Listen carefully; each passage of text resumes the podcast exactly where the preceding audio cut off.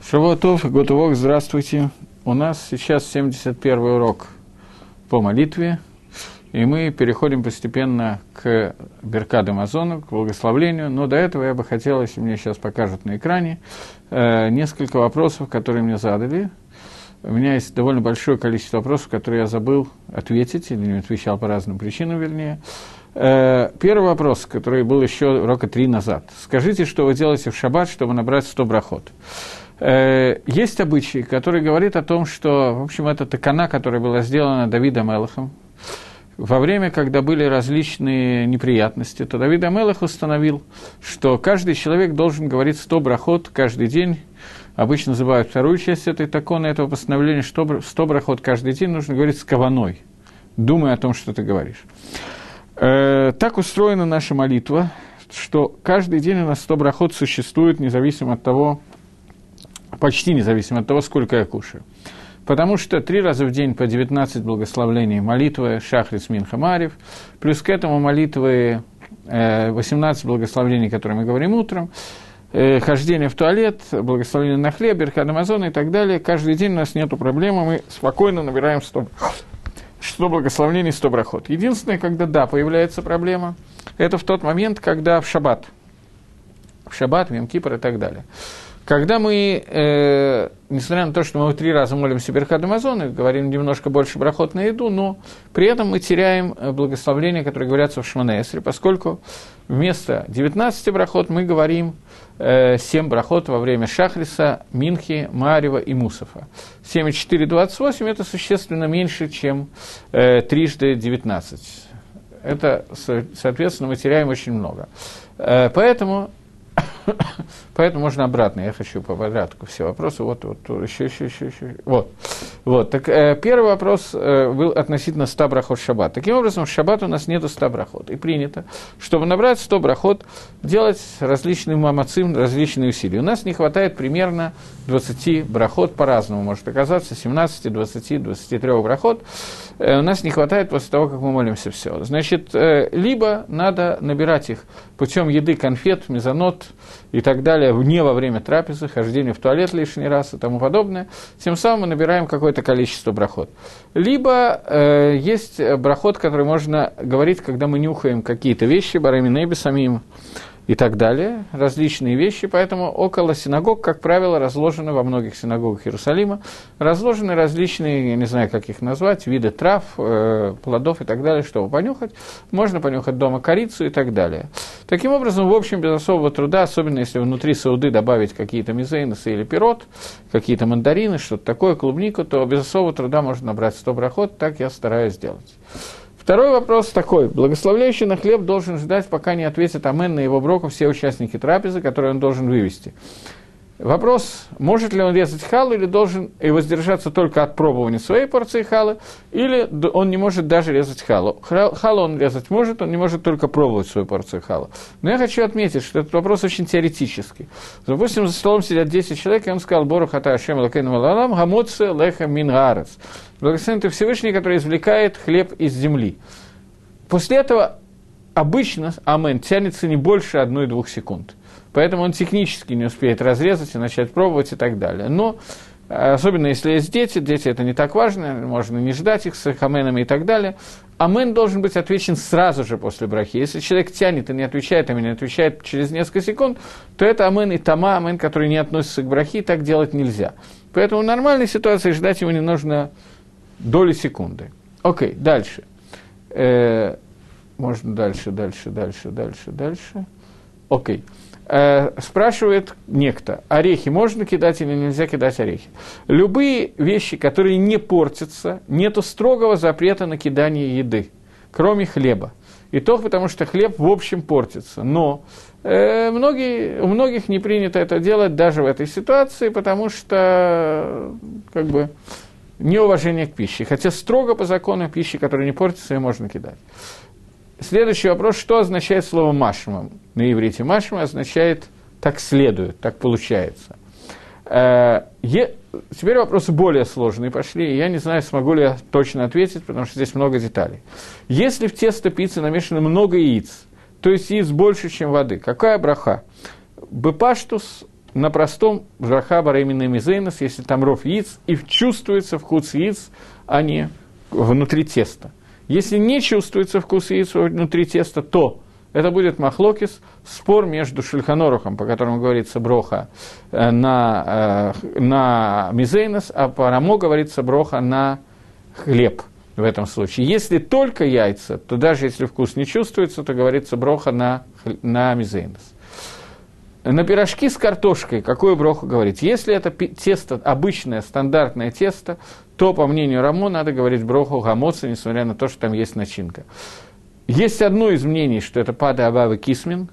Пада абавы кисмин – это хлеб, на который сделан так, что на него говорится броха мизейнос. По одному из мнений на пирожки с картошкой броха мизейнос, поскольку это только одно из мнений, то мы махмирим параму и говорим броху мизейнос только если исполнены все три вещи. Здесь исполнено только одно из них, поэтому мы не говорим броха мизейнос и стараемся такую вещь есть только внутри трапезы с хлебом и не есть отдельно. Следующее. Замешав дрожжевое тесто изюм, станет ли он мизейнос? Нет, не станет. Это будет хлеб с изюмом. Браха на него гамоцы. Сколько нужно добавить сока в 1 килограмм теста, чтобы она стала мезонот? Должно быть большая часть не воды, а сока, и чувствоваться вкус сока. Если вкус сока не чувствуется, даже если большая часть сока, то браха по рамо – я повторяю, это по Рамо, не по Шульханоруху. По Шульханоруху в этом случае, если ров сока, браха э, мизейнос, по Рамо, браха э, гамоцы, только если э, существует два условия. И большая часть сока, и вкус сока ощущается. Э, в случае, если не ощущается вкус сока, то только если только сок без добавки воды. Хлеб ржаной, но с добавлением пшеничной муки. Будет ли браха гамоцы? Даже ржаной хлеб без добавления пшеничной муки тоже браха гамоцы. Пять видов злаковых, одни из которых рожь, э, не требуют браху гамоца. Э, если нет возможности сделать на насилат еда, им говорить потом Берхад Амазон. Можно ли сказать мясонот вместо гамоцы? Э, не знаю. Не знаю, что такое нет возможности. Бепаштус нельзя. Можно придумать какую-то ситуацию, когда очень сложные ситуации, человек близко к смерти от голода и ни при каких условиях не может сказать, например, в русской тюрьме, то в этом случае, безусловно, это можно сделать. Но в обычной ситуации нужно придумать какой-то способ и сказать эмоции. Если невозможно сделать на телах едаем, то лучше есть через салфетку, в перчатках и так далее. Э, спрашивает человек, который все время представляется одним и тем же словом, я не знаю, что оно означает, э, что нельзя печь мясной и молочный хлеб стандартной формы. Верно, я говорю, верно. Есть запрет э, в Шульханурахе в Симане Цади Хет, есть запрет печь хлеб, который э, мясной или молочный, если он в стандартной форме, из опасения того, что его будут есть с молоком или с мясом. Поэтому нужно изменить либо форму, либо еще что-то, какими-то способами сделать изменения. Э, что такое мясной хлеб? Мясной хлеб – это хлеб, спеченный на, мяс... на курином или на мясном жиру. Что такое молочный хлеб, который замешан на молоке? Пицца, она не стандартная форма, потому что большая часть пиц молочная, если не все, поэтому здесь проблемы нету. В других случаях может быть проблема. Дальше вопрос, который Тов, я не знаю, вероятно, относился к какой-то части урока, я не знаю к чему, я пропускаю. Вы говорите, что хлетите по шабатам не в будни. Почему не чаще? У меня тоже так получается, но стараюсь в будни тоже есть. Почему я не ем хлеб, э, кроме как шаббат? Тоже такое иногда получается. Просто потому, что у меня не всегда хватает времени на то, чтобы сделать нормальную сауду, нормальную трапезу. С утра я спешу в Ешиву, вечером я спешу ложиться спать. Примерно так. Поэтому, как правило, у меня не получается хлеб есть, э, кроме как в шаббат. Кроме этого, не настолько сильно люблю хлеб, что я закидываю что-то себе в рот и делаю сауду очень короткой, для того, чтобы просто у меня были силы. Таким образом, у меня закончились вопросы, которые мне были заданы, и если новых вопросов я вижу пока не появляется, то я извиняюсь, что я не отвечал на эти вопросы раньше, просто мне надо было продолжить то, что я хотел, и были еще кое-какие причины для этого. Теперь э, мы двигаемся дальше, и мы практически, насколько я помню, прошлые уроки, закончили Галаху и законы, связанные с трапезой, и теперь я хочу сделать предисловие к Берхан Амазон, немножечко вернуться к тому, чем я обычно занимаюсь на этих уроках, мировоззрения, шкофа и так далее, и немножечко поговорить просто о понятии еды в виде гашкафы, мировоззрения того, что такое еда. Э, существует две, два вида яцергары, два вида дурного начала, два вида медот, мер, которые есть в человеке, качеств, которые есть в человеке, которые ведут к различным авирот, преступлениям, которые мы делаем каждый день. Эти два вида авирот – это Таава и Гава. Тайва – это стремление к получению удовольствия, и Гайва – это гордыня. Поскольку мы говорим о еде, то гордыню мы оставим сейчас на некоторое время в покое и поговорим немножечко о понятии, которое называется тайва. Торе тайву делятся, делят в Торе. В нашем Мифоршем, наши комментаторы, наши мудрецы, говоря о тайве, делят ее на два вида – Первый из них связан с едой, и второй связан с запрещенными половыми связями, то есть с райот. И эти два вида растут из одного и того же корня. И поэтому я хочу немножечко, несколько слов сказать про то, что называется тайвой. Вначале я хочу обратить ваше внимание на Мишну в трактате Перкеавод. Две Мишны, которые сказаны в трактате Перкеавод. Они связаны между собой, хотя находятся в разных местах. Первая Мишна говорит, что э, калут рожь, легкомыслие, оно приводит к запрещенным связям. Вторая Мишна, она говорит, что люди, которые сидели за столом и ели, и между ними не было слов Торы, они все равно, что ели от жертвенника мертвецам. На первый взгляд, эти вещи, которые э, Мишнайот говорят в перке, а вот и та, и другая находятся в трактате перке, а вот, и говорят, на первый взгляд, на совершенно разные темы. Но между ними есть одно общее, и то, и другое связано с тем, о чем мы говорим сейчас, о Тайве. Я возвращаюсь к пониманию Тайвы с двух сторон. Тайва, которая находится в еде, и Тайва, которая находится в запрещенных связях. Понятно, что между ними есть много общего, и понятно, что есть некоторая разница между ними. Шорош, корень этих двух вещей, это один и тот же. И человек, который создан в этом мире для того, чтобы служить Всевышнему, я хочу повторить одну вещь, которую я много раз говорил, но тем не менее я ее повторю, что Шламу Амелах, царь Соломон, сказал, что величайшая мудрость Торы заключается в том, что человек должен познать Всевышнего во всех своих путях. Бехоль драхейха даегу. На всех своих путях ты должен познать Творца. Говорит э, Гемора, что когда Шлома Амелах говорил эту фразу, он не имел в виду, что когда я ем, я должен есть только кошерную пищу. Это очевидно, это не означает познать Всевышнего. Что имеется в виду познать Всевышнего в еде? Имеется в виду, что я должен есть лошем шамай во имя небес. То есть я должен есть для того, чтобы у меня были силы поддерживать свою жизнь, для того, чтобы изучать Тору. Это должна быть кавана во время еды, так я должен, это то, что я должен иметь в виду, когда я сажусь кушать.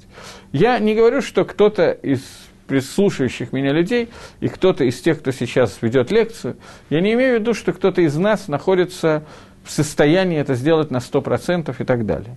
Но если мы хотя бы на 1% приблизимся к этому и каждый день будем приближаться дальше, то как бы день прожит не зря – Поэтому я останавливаюсь на этом, поскольку это вещь, которая очень понятна на самом деле. Она очень тяжела в исполнении, очень легка в понимании. Так вот, когда я говорю о том, что мы должны есть во имя Всевышнего, то есть для того, чтобы у нас были силы служить Всевышнему, то понятно, что понятие Таава должно быть исключено из еды. То же самое, когда мы говорим про соединение между мужчиной и женщиной, между мужем и женой, у человека не должно быть мыслей, которые о запрещенных связях, и он должен понимать, что в этот момент он должен делать, делать митсу. И то, и другое достаточно тяжело, но и то, и другое возможно. Теперь я хочу обратить ваше внимание, что на эту тему написаны два трактата Талмуда. Два трактата Талмуда, которые посвящены либо ограничениям в еде, либо ограничениям в близости. Это трактаты Назир и трактат Сота. Это два отрывка, которые написаны в Торе. И в Талмуде они тоже написаны. Интересно, что в Торе в начале стоит Паршат Сота, рассказывающий о женщине, которая подозревается в измене мужа. И только после этого написан, трак, э, написан трактат Назир, который говорит об ограничении в еде, запрет на еду винограда, виноградного вина и так далее, и так далее. В Геморе, в Талмуде, в Мишне написано это в обратном порядке.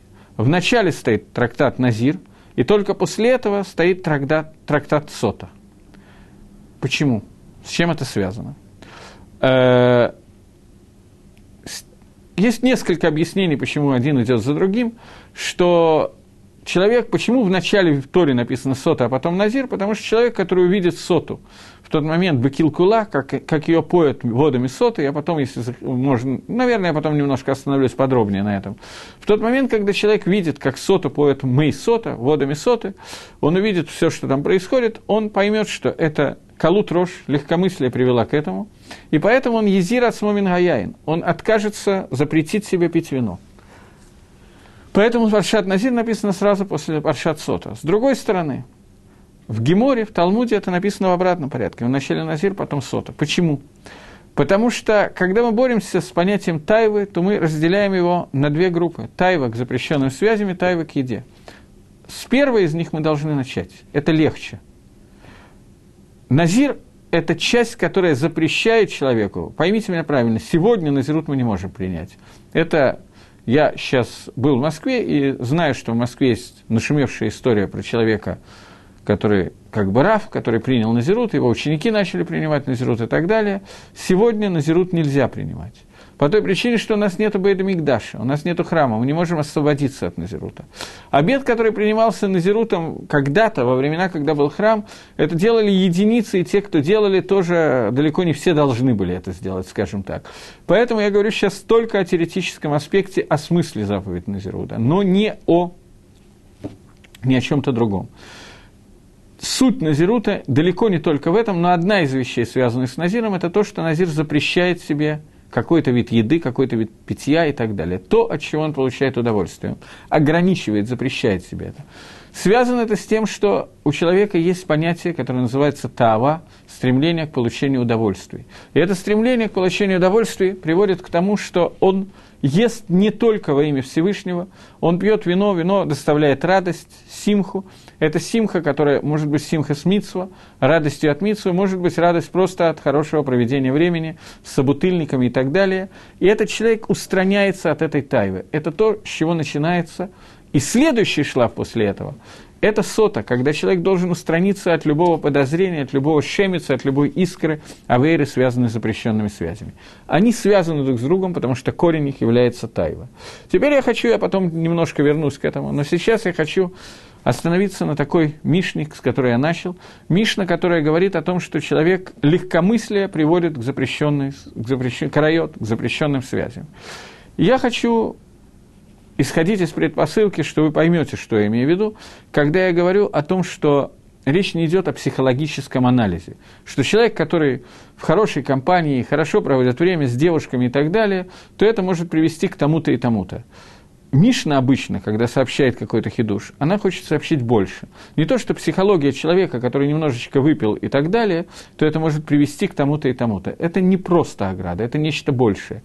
В Мишне написан суть суть легкомыслия связана с райот. И надо попытаться на секундочку понять, какая связь между этими явлениями. Не то, что одно связано с другим. Это, безусловно, так, но для этого не надо было писать Мишну. Это может сделать любой психолог за небольшую сумму денег, рассказать нам это. Авторы Мишны хотят нам сообщить, как мне кажется, значительно больше. И мы попытаемся сейчас с вами проанализировать, что такое калутрош, которое приводит к легкомыслию. Понятно, что когда мы говорим на зеруте, вино связано с тем колотрошем, о котором мы говорим.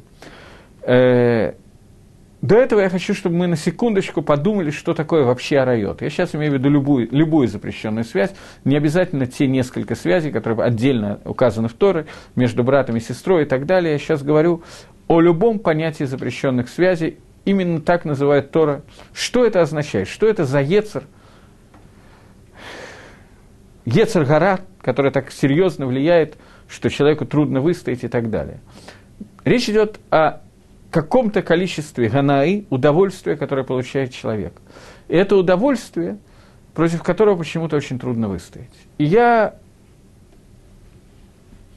мне кажется, что любой человек, который задумается над этим, я имею в виду серьезно задумается, я прекрасно знаю, что этот Ецер тяжелый и так далее. Но любой человек, который немножко задумается на эту тему, он может увидеть, что то удовольствие, которое получаешь, оно не заслуживает того, что мы теряем, когда мы хасвашолом, не дай бог, делаем эту авейру. Это непропорциональные совершенно вещи. И тем не менее, оно, эта авейра существует – и эта авера очень сильная. Я хочу обратить ваше внимание для того, чтобы пояснить это, на Гемору, которую я, может быть, уже приводил. В трактате Сангедрин Гемора рассказывает о том, что когда был построен второй храм, Аншейк Неса Дагдала, мужи Великого Собрания, молились о том, чтобы был истреблен Ецергора, Ецергора Кавой Дезойры. Когда они молились, чтобы была истреблена Ецергора Кавой Дезойры, то их молитва была принята Всевышним, и им удалось запереть этот Ецер в кувшин и бросить кувшин на дно моря. Я не помню, рассказывал я здесь это или нет на каких-то уроках на эту тему. То тогда я расскажу чуть-чуть более подробно, поскольку э, Гемора говорит о том, что они собрали 120 человек, из которых половина хахамим, половина навиим, пророки. Половина из них обладали пророческим даром. Они обратились к Творцу с такой молитвой. Весь этот мир устроен так, что у нас существует свобода выбора – и каждое действие, каждое влияние Творца в этом мире, оно компенсируется с одной стороны стороной тумы, с другой стороны стороной к душе, тагары, потому что если к душе будет преобладать, то человек не будет в состоянии выбрать, он будет, ему будет, не, не будет выбора, он будет сразу делать все, что надо, и никакой проблемы не будет. Если будет преобладать тума, нечистота, то мир будет разрушен, потому что человек не сможет двинуться в сторону к душе. В тот момент, когда был разрушен первый храм, прошло 70 лет, и вот восстановлен второй храм, но второй храм был только памятником первого. Те люди, которые помнили первый храм, во время строительства второго храма плакали. Потому что во втором храме отсутствовала шехина, не было божественного присутствия. Вроде бы как все то, что надо, но тех чудес, которые были в первом храме, не было. Другими словами, не было Урим Ватумим. Навиют пророчество постепенно исчезало. Половина Аншейк Несадагдала еще были пророками, другая половина не было. И постепенно-постепенно пророчество сошло на нет. Если вы помните, я говорил о том, что всего в мире были 1 миллион 200 тысяч пророков и 7 пророчеств, которые располагались ну, в течение примерно 900 лет. Таким образом, каждый год было фантастическое количество пророков. И любой вопрос, который возникал, мы могли спросить Творца, и он отвечал, что нам нужно делать. После того, как первый храм разрушил, и пророчество начало исчезать и постепенно исчезло, мы находимся в состоянии, которое называется гестер по ним, сокрытие лица Творца. Мы не знаем волю Творца, мы не знаем, что от нас требуется, мы не ощущаем, мы не ощущаем божественного присутствия, Бекисур. Нету пророка, который может прийти и сказать, ребята, что вы делаете? Так сказал Ашем, Коамар Хашем, так сказал Творец. Поэтому, если будет существовать Ецер, Авойды Зоры, желание, стремление к службе идолам, то мы не сможем, мы не выдержим и будем служить идолу. Для того, чтобы подтвердить это, Гемора рассказывает про Рафаши, это я точно помню, что я рассказывал. Рафаши, который сказал как-то в конце урока, что «Ламахар на осок бахавайрейну». Завтра мы займемся поведением наших друзей, имея в виду царями нашей и компанию, которая служила идолам. А Рафаши приснился сон, где царь Минаши пришел ему и задал халахический вопрос – как правильно делать то-то и то-то. Арафаши не мог ответить на этот вопрос. Он сказал, если вы такие мудрецы, вы знаете ответы на все вопросы, как же вы служили идолу?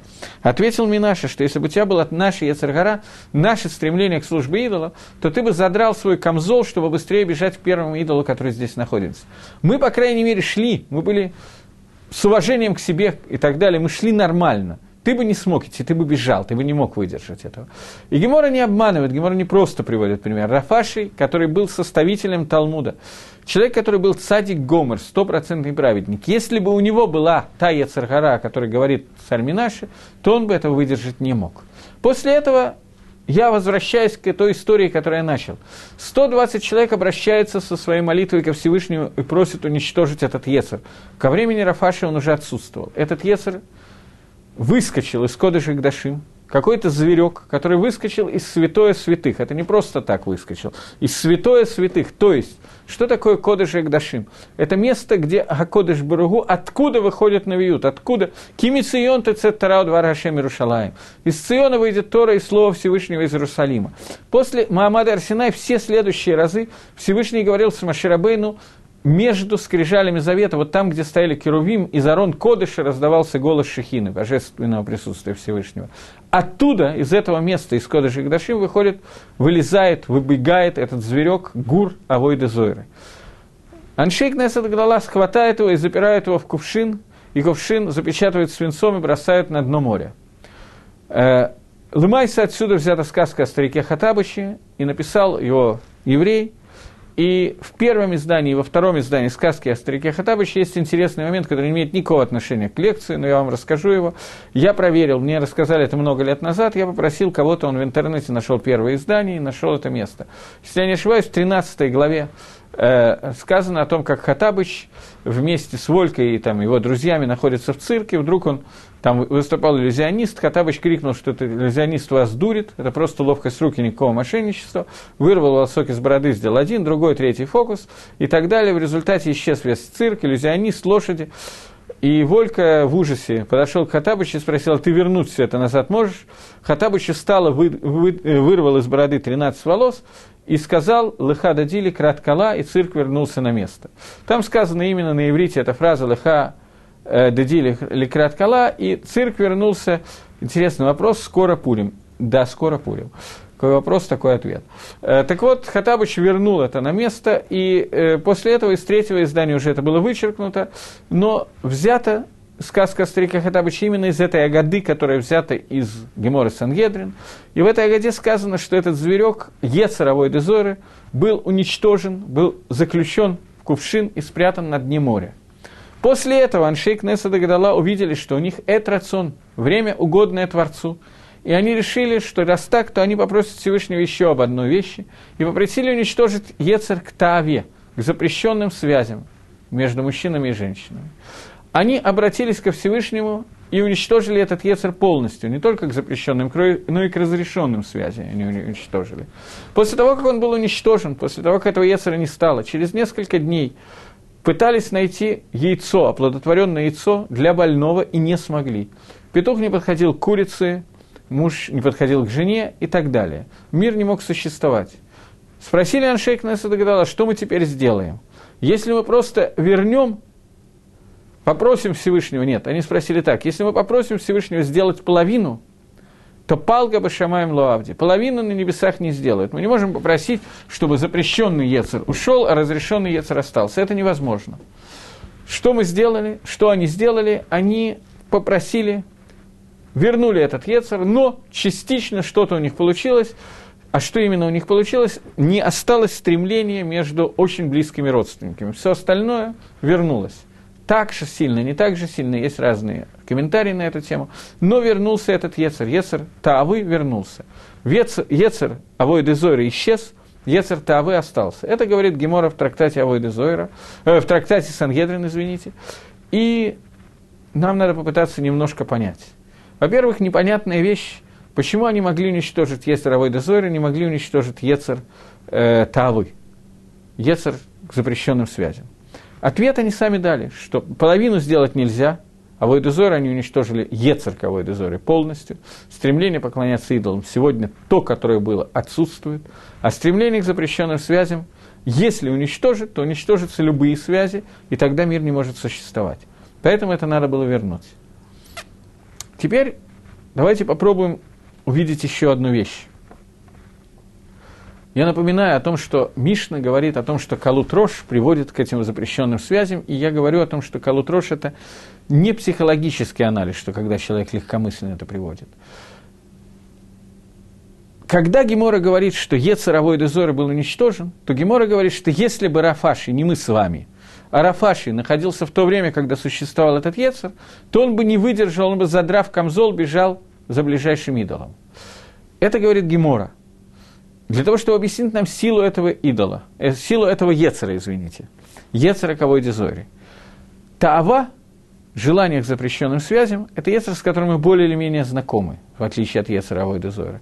И непонятно, как он существует, что это за Ецер. Откуда берется сама идея ради нескольких минут удовольствия сделать совершенно непонятные вещи. И какое это отношение имеет к Калут Рош, к легкомыслию? Я подхожу к ответу на этот вопрос – сейчас есть очень много книг, которые написаны на тему людей, которые, воспоминания людей, которые пережили клиническую смерть и так далее. Есть учен, научные книги, есть просто полная ахинея. Есть книги, которые более или менее описывают состояние, но почти все из них, то, что я видел, я не очень много видел, слышал, видел, описывают примерно одно и то же. Они описывают какое-то непонятное гано, какое-то непонятное получение удовлетворения, удовольствия в тот момент, когда человек покидает этот мир. Какой-то свет яркий, красочный, который притягивает, и человек вспоминает о нем совершенно вот Почти все, все, где я видел, это основное описание, которое дается. Теперь, после того, как я это сказал, я хочу, чтобы вы увидели еще одну вещь. Э, мы с вами, все, кто меня слушает, и я тоже, прошли, пришли из мира и, в общем, к сожалению, во многом остались в мире, который, в котором очень принято сесть за столом и просто ничего не делая, распивая бутылочку хорошего вина, кока-колы, пепси-колы, лимонада, не имеет значения чего, или не распивая, играя в карты до утра и так далее, проводить время, занимаясь какой-то полной ахинеей, полной чушью, если немножечко задуматься об этом. Полной стопроцентной чушью. И особенно в молодости на это время уходило, я даже не могу сказать, сколько времени. Уходило и уходит. Я хорошо помню, наше студенческое общежитие, где ребята, я там редко бывал, но периодически приезжал туда, когда был студентом, где до раннего утра или до позднего утра, я точно не знаю, шла игра в карты, просто треп, просто какая-то демагогия, абсолютная трата времени впустую. И я помню, как я, в общем, тоже мог до, до утра заниматься дурью, маяться. И потом, в какой-то момент, когда я сделал шоу, я помню свой первый шивот. Лайла Шивот, ночь дарования Торы.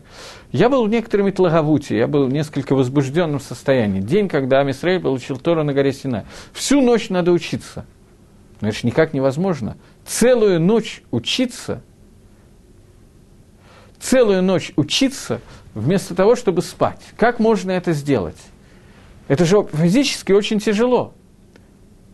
Я вспомнил тогда, что совсем недавно, совсем недавно, мне никаких трудов не составляло не учиться всю ночь, а всю ночь провести, играя в проферанс по полкопейки вист. Никакой проблемы, совершенно. И не деньги. Все оставались при своих. Как правило, мы потом друг другу прощали. Но целый день, целую ночь, и тут целую ночь учить Тора. Разве кто-то это может выдержать? Засыпаешь же. Это действие Царгары. Но сейчас я хочу не то, как выяснить, не то, как, откуда у нас силы провести ночь Лайла Шивота, а откуда у нас ганаа от того, чтобы всю ночь промаяться дурью. Подумайте, сформулирую вопрос немножко иначе. Мидраж говорит, что такое Алам Габа, какую награду получают в Ганедане, не в Галам Габа, я неправильно сказал, в Ганедане, какую награду получают праведники? Они сидят, Всевышний их угощает, пусть это будет Алам Аба, проще – Э, мясом левиатана, которое засолено еще с семи дней творения, и вино, вином, которое хранится с семи дней творения. Они пьют это вино и кушают мясо левиатана. Это садот Торы, тайны Торы, которые никто не мог понять при жизни, и будут открыты в тот момент, когда это будет происходить. Вино, которое хранится с семи дней творения, понятно, что это аллегория. И вот теперь представьте себе компанию, которая поставила на стол, не надо водку, Кока-Колу. И целыми часами – будет сидеть, пить эту Кока-Колу и рассказывать анекдоты разной степени пошлости. Посмотрите на лица, на одохотворенные лица этой, этих людей. Они находятся в Ганедане. Ничего выше не может быть. Перед ними Кока-Кола, которая легавдиль, легавдиль, легавдиль, не надо путать, но тем не менее, это вино, которое хранится с 7 дней творения. Ничего выше они уже получить не могут. А если еще шашлык, то вообще во, класс. Все. Это гано, которое у них есть. Откуда? Это гано, которое происходит от еды. Другая гано, которая происходит от арайот. Шорыш этого, корень, это на это же гано, которое мы называем тава, стремление к получению удовольствия. Я беру на себя смелость не от своего имени. Я не говорю вам просто имен, откуда я все это беру, потому что... Но я отвечаю за базар, я могу сказать вам макор, источники, откуда я это беру, практически все вещи, которые я говорю – я утверждаю, что гано это, которое мы получаем, удовольствие, которое это получаем, это не удовольствие от вкусовых ощущений на языке от Кока-Колы, и не удовольствие от запрещенных связей, от ощущений их и так далее. Это гано никто из нас бы, никто из людей, которые живут на земле, только ради этой гано не стал бы терять свой аламаба, свой э, идти в геном и так далее, и так далее. Гано это связано совершенно с другим. Сейчас я уже даю ответ на этот вопрос. Потом я перейду к основной части лекции. Уже сегодня не очень хватит времени, но... Я еще раз повторяю, что мне довелось читать, и думаю, что почти все встречались так или иначе. Я, в принципе, очень не люблю эти литературные заметки, но о людях, которые умерли и вернулись к жизни после клинической смерти, их воспоминаниях и так далее. Все они писали о совершенно фантастической Ганае, удовольствие, которое им доставляет момент, когда они переходили в другой мир и видели какой-то яркий свет, красочный и так далее, и так далее. Что происходит с человеком во время смерти? Как Гемора определяет, что такое смерть человека? Омар Раби Йоханан. Киеван Шамет на Сепотр Мимитсус. В тот момент, когда человек умирает, он становится свободен от заповедей. Гемора задает вопрос, можно ли хоронить человека в Тахрихине, в одежде, которая сделана из шатнеза. Шатнез – это смесь э, льна и шерсти, которую нельзя надевать вместе, это нарушение одной из заповедей Тора. Килаем, запрет на шатнез. Можно ли таким образом хоронить человека? Отвечает Гемора, что в тот момент, когда человек умирает, он свободен от заповедей. У него нет этой проблемы, он может нарушать все, что ему хочется.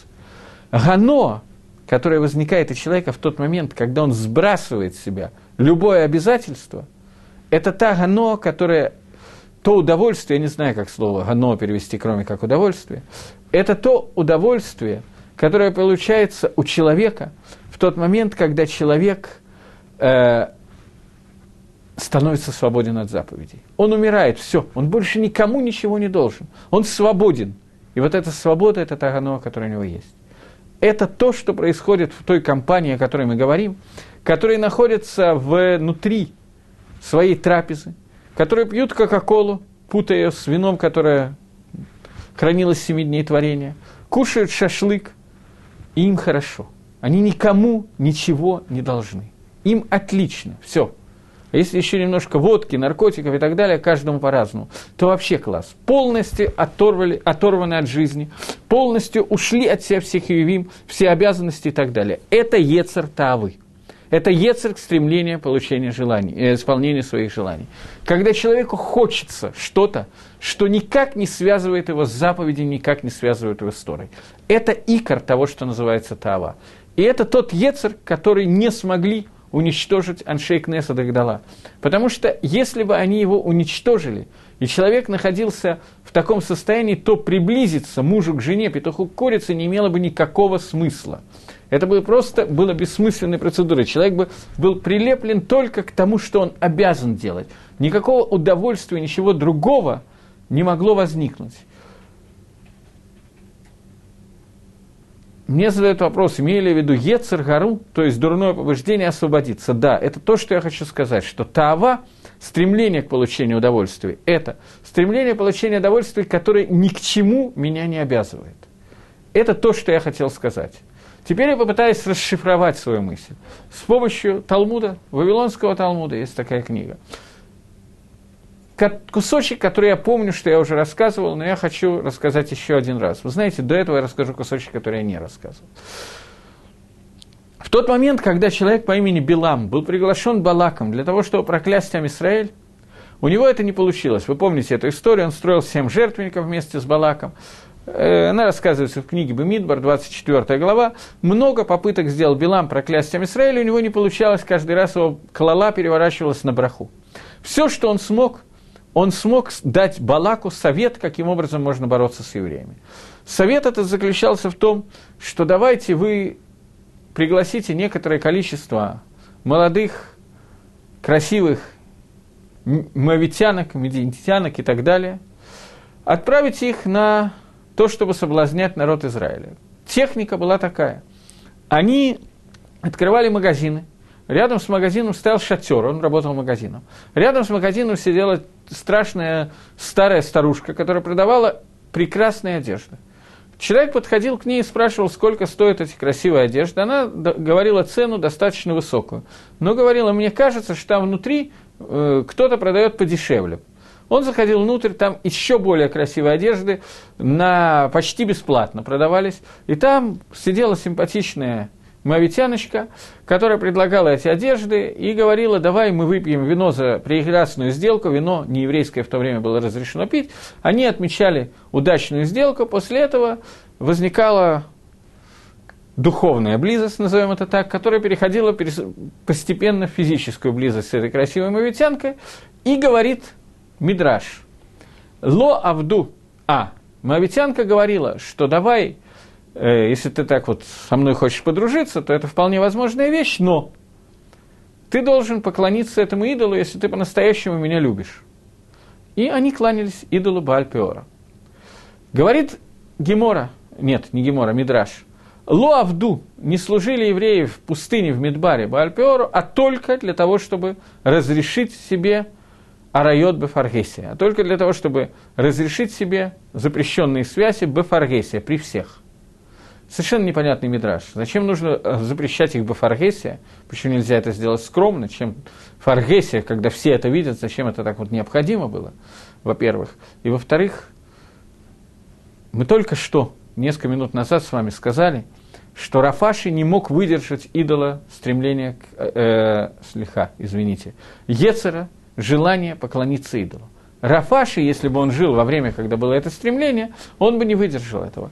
Они, те, о ком мы говорим сейчас, жили в то время, когда стремление служить этому идолу было на очень высокой ступени. Поэтому достаточно понятно, почему они хотели служить этому идолу.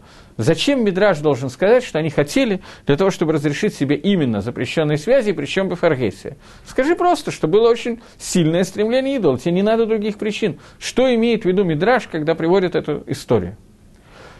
В связи с тем, что я сказал, это должно быть практически понятно. Но для того, как мы ответим на это, я хочу привести еще один Мидра, еще одну Гемору, Гемору в трактате Сангедрин, опять же. И мне кажется, что я тоже ее приводил, но сейчас я приведу еще раз. Гемора в трактате Сангедрин говорит, что был один балагола, извозчик, таксист, который э, как-то был э, нанят одной матронитой для того, чтобы отвезти ее в какое-то место, и он, он ее отвез в место, где служили Баальпиору. Она отсутствовала довольно долгое время после того, как она пришла. Она сказала, что она служила Бальпиору. Он решил узнать из любопытства, в чем состоит эта служба. Она ему подробно объяснила. Служба состоит в том, что человек ест какие-то вещи, которые ведут к расслаблению желудка. После этого он идет и опорожняет свой желудок около идола. И это и есть служба Бальпиора. Он решил подсмеяться над этим идолом и сказал, что я тоже готов ему послужить. Это несложная процедуры, я вполне способен это сделать. Она сказала, я тебя подожду. Он пошел это сделать, пришел, но поскольку он не был подготовлен к вопросу, то у него не было туалетной бумаги, он снял идола с пьедестала и использовал его нос в качестве туалетной бумаги. И когда закончил этот процесс, увидел, что к нему со всех сторон бегут э, жрецы этого идола Баальпиора, и он решил, что ему просто кранты, они сейчас его убьют. Они его взяли, подняли на пьедестал и сказали, что за все время существования этого идола ни разу не служили ему Коль как бы гидур, так хорошо, так бы гидур митсва, так отлично, вот, просто изумительно. И мы, когда я рассказывал эту историю, я вам сказал один из пшатов, который можно понять, одно из объяснений этой геморы, которое дает Равшмулевич, объяснение, которое говорит о том, что суть этого идола состоит в том, что я признаю, что есть божество, я признаю влияние Всевышнего, существование Творца, но мне на это глубоко наплевать и даже больше, чем наплевать. Я это меня ни к чему не обязывает. Отсутствие полного понятия хиюва, полного понятия, что теперь я что-то должен в тот момент, когда мне, мне попытались что-то объяснить. Так вот, это то, что говорит Мидраш, который говорит, что не служили евреи Пиору, это тот самый идол, о котором мы говорим, которому они служили во время Маава, а только для того, чтобы разрешить себе арайот бефаргесия, разрешить себе разрешен, запрещенные связи бефаргесия, вам, когда многие это видят, зачем им это нужно было делать? Это суть райот. Суть райот – это то, что я не, не имею никакого хиюва. Я полностью свободен. Все, я могу делать все, что угодно. Мама, сестра, меня ничего не волнует. Все, полная свобода. Это ганаа, это удовольствие, с которым ни с чем не сравнивается. Человек так создан, что даже абсолютно неверующий человек я бы сказал, антиверующий человек, он все-таки связан какими-то нормами с обществом. Он всегда чувствует, что он что-то должен кому-то. Над ним что-то висит. И здесь этот Ецер, который показывает, все, полная свобода, отлично, кайф, лечу, ничего не должен. Отсюда идет наркомания, отсюда алкоголизм, отсюда все что угодно. Макор этого один и тот же, отсюда запрещенные связи. И это то, о чем говорит Мидраш, э, слиха, это то, о чем говорит Мишна в трактате Перкеавод. Это не просто психологический анализ. Мишна очень редко, или никогда, я не знаю, не занимается вопросами психологии. Это слишком мелко для Торы, она значительно глубже. Мишна, которая говорит, что калутрош, легкомыслие, это то, что ведет к райот, то, что ведет к запрещенным связям. Потому что это один и тот же путь. Это есть этот ецер. Что такое легкомыслие? Человек, который постоянно ощущает на себе иго, оно не, не случайно так называется на иврите, иго небесного рабства. Оль, он ощущает на себя, что он Эвид Гашем. Он должен постоянно работать, делать службу Творца. Он не в состоянии быть легкомысленным. У него может быть симха, но это будет симха митсу, это радость митсу, это не легкомыслие. В тот момент, когда человек сбрасывает это к себя, это и есть, это и есть Ецер Арайот. Он же, тот Ецер, о котором говорится Гемора, в Геморе Сангедрин, Ецер службы Баальпиору. Потому что совершенно непонятная вещь. С одной стороны, полностью отсутствует любой Ецер к идолопоклонничеству. С другой стороны, Ецер службы Баальпиора вдруг присутствует. Почему? Если это тот же идол. Ответ очень простой. Ецер Баальпиора – это Ецер, который говорит, что я никому ничего не должен. Это, как мне кто-то подсказывает, Ецер Прикат Оль – это ецер, когда я хочу сбросить с себя любое иго. Я никому ничего не должен. И это то, что испытывали люди, которые оказывались в состоянии смерти. Он мет, он умер, он потер мимицус. В этот момент у него нет мицвота. Все, он свободен от всего. Поэтому это для него ганоа шейн камоха. Ганоа, подобный, которому невозможно испытать. И это ганоа ецера, о котором мы говорим, ецер, который тавы. Теперь мы видим несколько вещей сразу. Мы видим макор, шорыш этого Ецера, поймите, я говорю сейчас про корень, я не говорю про то, как он проявляется, это бы я себе не позволил говорить в интернете, и, и кроме этого и так все понимают. Это Ецер арайот, макор которого, шорыш которого, тава, желание к получению удовольствия, не связанных с, каком, с каким-то хиювом. Выражается этот Ецер двумя вещами – едой и арайот. Третьего не дано. Поэтому в Торе он выражен в парше Назира и в парше Сота – и та, и другая, и тот, и другой отрывок говорит о том, что идет, о чем идет речь. Теперь я хочу вам сказать одну, одну гемору, которая, насколько я помню, встречается в Талмуде дважды. В трактате Недорим и в трактате Назир. В трактате Назир надав Далат и в трактате Недорим надав Тет.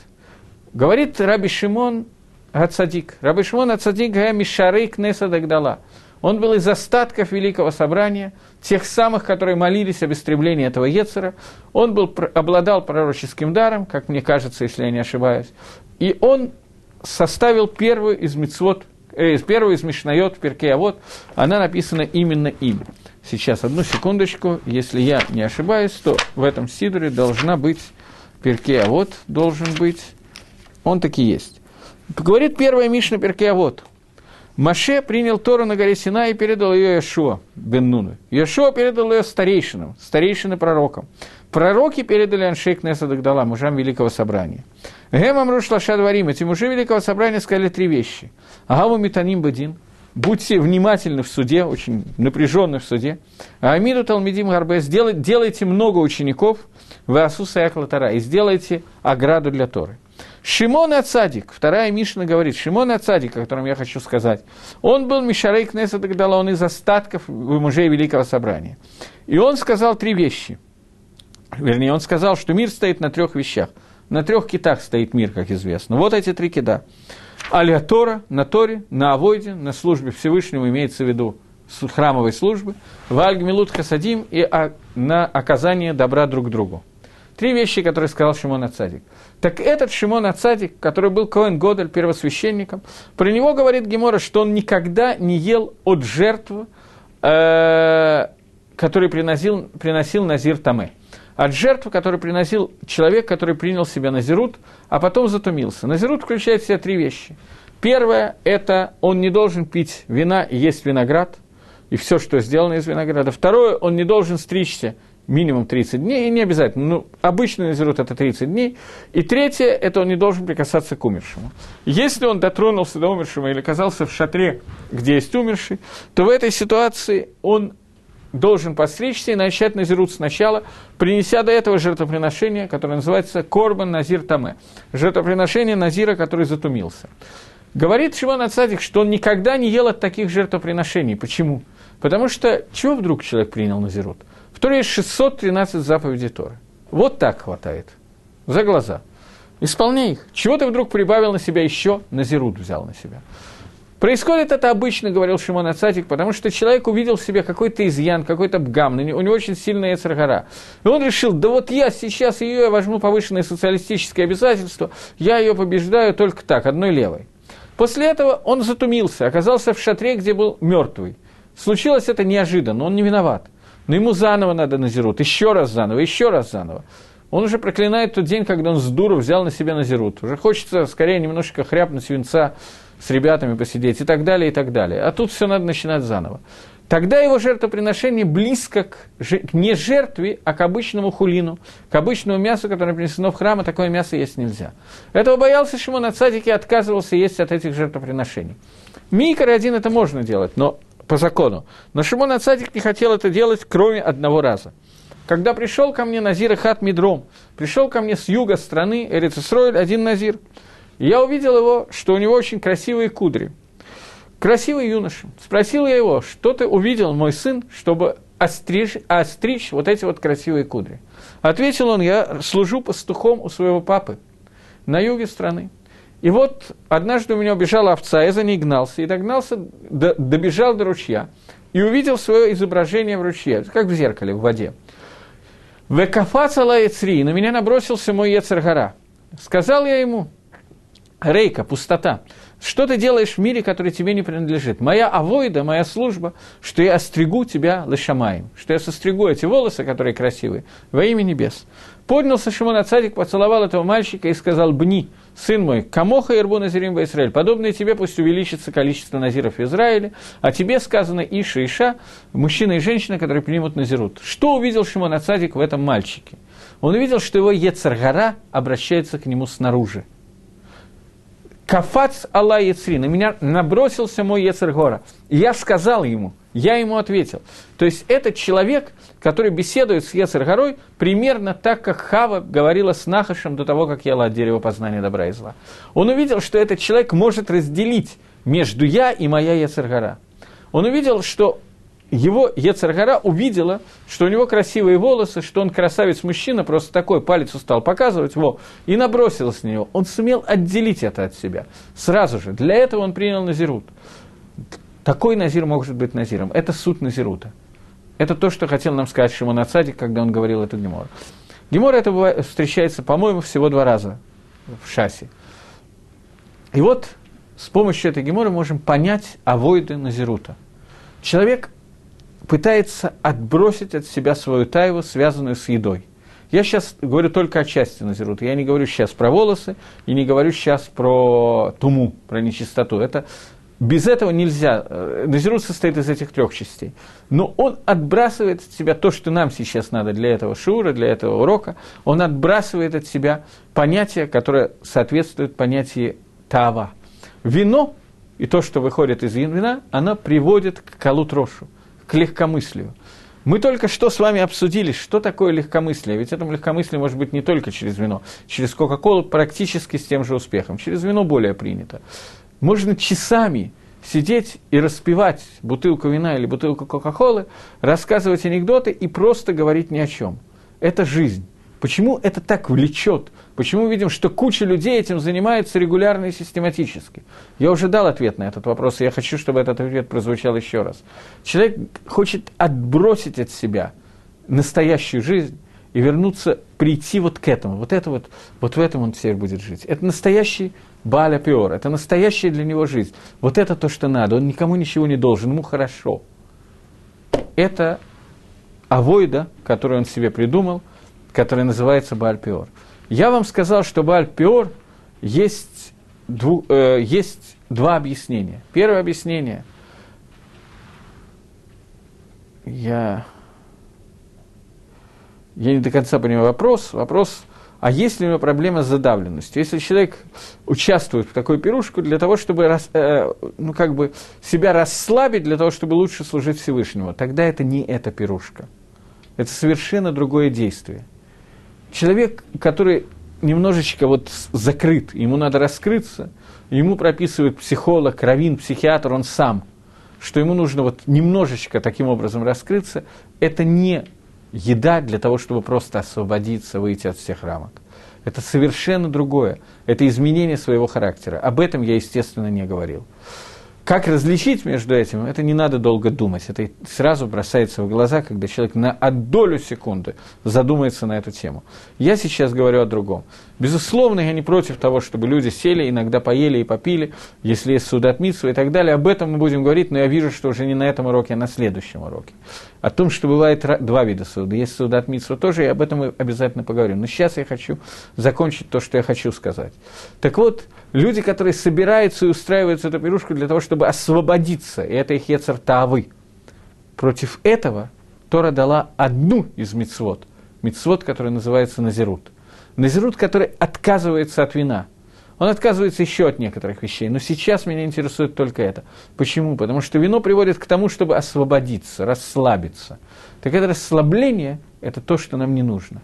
Мы должны работать в другом направлении. Бехоль драхейха даэгу должен познать Всевышнего во всех путях.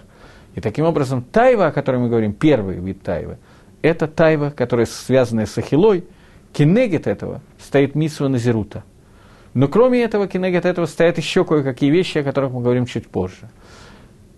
Сота, у меня уже нет времени на эту тему говорить, но в двух словах. Сота – это женщина, которая определенным способом подозревается в измене мужа. Она эшетыша, она замужняя женщина, у нее сложились определенные отношения, связанные с Хупой и Кедушин, со своим мужем. Она, предположим, мы точно этого не знаем, Сота – это та женщина, которую мы проверяем, сделала она или нет, и мы предполагаем, что она изменила мужу. Откуда возник этот ецер измены мужу? Что ей не хватает для полного счастья? Я не говорю сейчас про Ромео, Джульетта и остальных товарищей, которые решили, что самое правильное покончить жизнь самоубийством именно этим способом. Дерри Хагав, они сделали абсолютно то же самое, о чем мы говорим, просто заодно. Они ушли от этой жизни. У них были какие-то итхейвут, какие-то связи между Монтек, Монтек и Капулетти и так далее. Они решили, что покончить жизнь самоубийством самое правильное и логичное. Я не говорю сейчас за любовь или против любви, я говорю немножко на другую тему. Женщина, которая предполагается, что она изменила муж. Э, откуда взялся этот Ецер? Это ведь не просто пятиминутное гано, которое получают мужчина и женщина, когда они вступают в связь между собой. Они разрывают, упирают все запреты. Все, ничего нету. Свобода. Вот этот вот Ецер, который влечет за собой, выходит из Шороша Таава, стремление к получению удовольствия и полное отсутствие границ. Это Ецер Бальпиора, который соединяет Авойду Зойру и Таву, и Арайот. Это соединение, которое звучит в Мидраше, которое говорит, что Ло Абду Исраэль Авойда Зойра Бамидбар Элек Дейла Атирлаем Райот Бефаргесия. Не служили евреи в пустыне идолу, Бальпиору, а только для того, чтобы разрешить себе Бефаргесия публично запрещенные связи. Вот эта вот свобода – это то, что является и короном того, что называется Тава – Теперь для чего я это все рассказываю? Поскольку нам надо выяснить, что такое, мы очень подробно разобрали голоход Сауды, законы трапезы. Теперь я хочу немножечко, чтобы мы поняли, лишема, для чего и как мы едим. Что такое саудат митсва, что такое трапеза и так далее. Пока на этом уроке мне удалось коснуться только того, что нельзя, что не должно быть трапезой. На следующем уроке мы начнем разбирать позитивный план трапезы. Я вижу, что есть разница между уроками по Галахе и уроками по Ашкофе. Здесь почти не было э, вопросов, за исключением э, нескольких георот о том, что скоро Пурим, и что я не теряю времени, не ем, а слушаю лекцию, думаю, что во время лекции кушает тоже. И также, что надо помолиться, что в Москве стало теплее, но я не обещаю, что я вот сейчас прямо этим займусь. Дело в том, что я вернулся из Москвы в, этот, в эту среду. Я был там в Москве, и там было не так холодно мне, во всяком случае, я был в доме. На этом я заканчиваю урок. До новой встречи, всего доброго, шавуатов, агутово, хорошей недели.